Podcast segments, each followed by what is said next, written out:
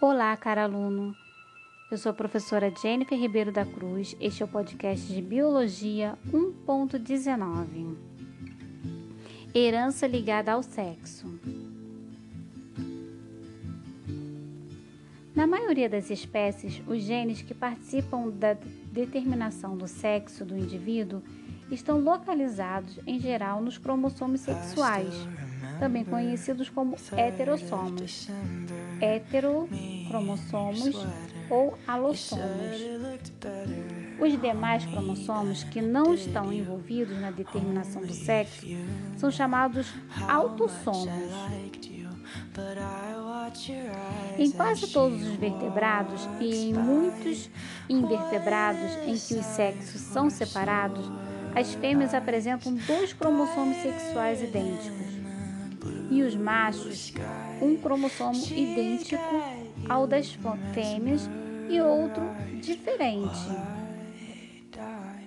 Ou seja, as fêmeas apresentam os cromossomos X, X e os machos apresentam os cromossomos X, Y.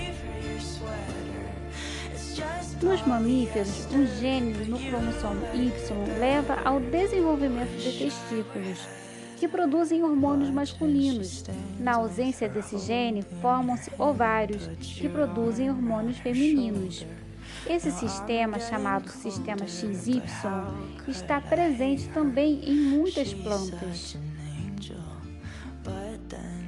Sexo é determinado no momento da fecundação.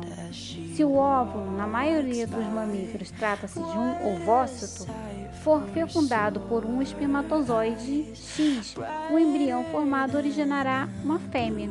Se for por um espermatozoide Y, nascerá um macho. A proporção de nascimento de machos e fêmeas é de cerca de 50%.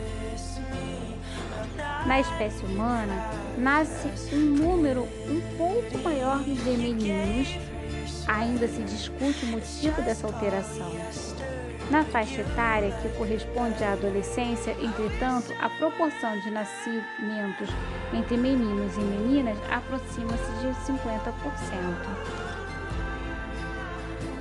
A determinação biológica do sexo do indivíduo nem sempre determina sua orientação afetivo-sexual.